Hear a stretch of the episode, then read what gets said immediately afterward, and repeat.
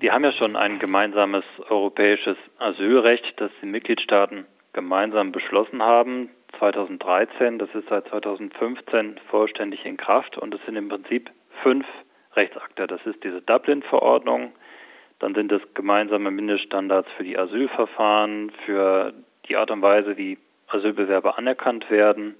Und es gibt auch EU-Regeln für die Aufnahmebedingungen und Vorschriften für die, Registrierung, also die Abnahme von Fingerabdrücken. Und äh, leider setzen das nur fünf Mitgliedstaaten bisher vollständig um. Hm. Wie kam es, dass das Verfahren genau jetzt eingeleitet wurde? Ich meine, die humanitäre und juristische Situation der Asylpolitik, insbesondere in EU-Grenzstaaten, befindet sich schon seit mehreren Monaten in einem kritischen Zustand. Korreliert der Zeitpunkt der Vertragsverletzung mit diesen Situationen? Ja, es geht darum ja auch, die Staats- und Regierungschefs, die sich heute treffen, daran zu erinnern, dass wir das, was wir gemeinsam verabschiedet haben, auch tatsächlich umsetzen müssen. Ne? Es wird ja immer wieder gefordert, dass wir gemeinsame Asylregeln brauchen. Dann können wir nur darauf verweisen, wir haben schon solche Regeln, zum Beispiel eben zur Aufnahme und zum würdevollen Umgang mit Asylsuchenden. Und diese Vertragsverletzungsverfahren, 40 insgesamt gegen 19 Staaten, sind eine Erinnerung daran, dass diese Regeln auch umgesetzt werden müssen. Hm, wenn Sie sagen, Regeln müssen umgesetzt werden, was heißt das konkret? Welche Konsequenzen müssen die betroffenen Mitgliedsländer aus den Verfahren jetzt in nächster Zeit ziehen? Das Vertragsverletzungsverfahren ist das Instrument, das die Europäische Kommission als Hüterin der europäischen Verträge hat, um äh, auf die Umsetzung von EU-Recht zu pochen.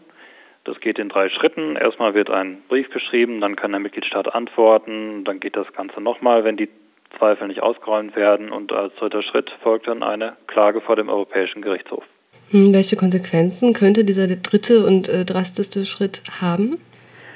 Da stehen dann am Ende im Falle einer Verurteilung auch äh, Geldstrafen, aber äh, kein Mitgliedstaat möchte gerne am Pranger stehen. In der Regel funktioniert es relativ gut, dass ähm, mangelhaft umgesetztes EU-Recht schon vor einer Klage am Gerichtshof geklärt wird. Hm. In Anbetracht der aktuellen Flüchtlingssituation, die sich insbesondere in Staaten wie Kroatien oder Ungarn ähm, täglich in Medienberichten abzeichnet. Sie sagen, es soll einheitliche Asylstandards geben. Wenn nun diese Vertragsverletzungsverfahren ähm, sozusagen ihren Sinn entfalten und die entsprechenden Richtlinien werden umgesetzt, was heißt das konkret auch für die Situation an den Außengrenzen? Das europäische Asylrecht äh, sieht, sieht ja eben Bedingungen vor, wie Asylsuchende zu behandeln sind, aber es gibt auch Vorgaben für die Rückführung. Das heißt, diejenigen, die nicht schutzbedürftig sind, ähm, sind eben auch zurückzuführen und die Mitgliedstaaten an den Außengrenzen sind auch dafür verantwortlich, ihre Außengrenzen besser zu schützen. Dabei ist ja die gesamte EU und die Europäische Kommission, die EU-Agenturen auch bereit zu helfen. Deswegen stocken wir auch das Personal für diese Agenturen auf. Ähm, das Verfahren selbst, wenn ich es richtig verstanden habe, sieht ja vor allen Dingen Implementierung von noch nicht aktiven Gesetzesänderungen in den einzelnen Mitgliedstaaten vor. Wenn wir aber jetzt zum Beispiel an die Grenzen gucken, nach Ungarn, nach Griechenland, Kroatien, sowas, ähm, dann werden ja aktuelle Abkommen, wie zum Beispiel das Dublin II-Abkommen, wo die Registrierung der Asylsuchenden insbesondere ja verankert ist, auch ganz aktuell nicht umgesetzt. Welche Folgen kann das weiterhin noch nach sich ziehen? Also das Dublin-System äh, funktioniert einfach nicht mehr so, wie es funktionieren sollte, als man es in den 90er Jahren äh, erfunden hat. Äh, deswegen wird die Europäische Kommission auch eine Reform der Dublin-Regeln vorschlagen. Bis wir die haben, äh, gilt Dublin eben für alle Mitgliedstaaten. Und auch hier geht es darum, die bestehenden Regeln besser umzusetzen, auch in den aktuellen Vertragsverletzungsverfahren. Mhm. Die aktuellen Bestrebungen der EU-Kommission, das haben Sie ja gerade erläutert, umfassen zum Teil bürokratische Prozesse, die durchaus auch einige Monate in Anspruch nehmen können.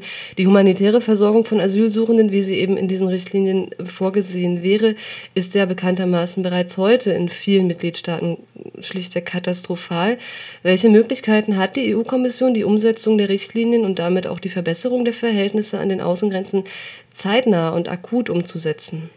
Es gibt ja schon sehr viel Nothilfe, äh, die die Kommission schon bereitgestellt hat für einzelne Mitgliedstaaten, die mit dem Flüchtlingszustrom konfrontiert sind. Es gibt äh, spezielle EU-Fonds, die benutzt werden können, um ähm, die Flüchtlingsaufnahme zu verbessern. Da ist auch schon einiges an Ungarn, an Italien, an Griechenland äh, geflossen. Es gibt jetzt für die griechischen Inseln und ähm, den Hafen in Piräus wird eben ein europäisches Team aufgebaut, um äh, eben die Flüchtlinge besser und schneller zu registrieren und aufzunehmen.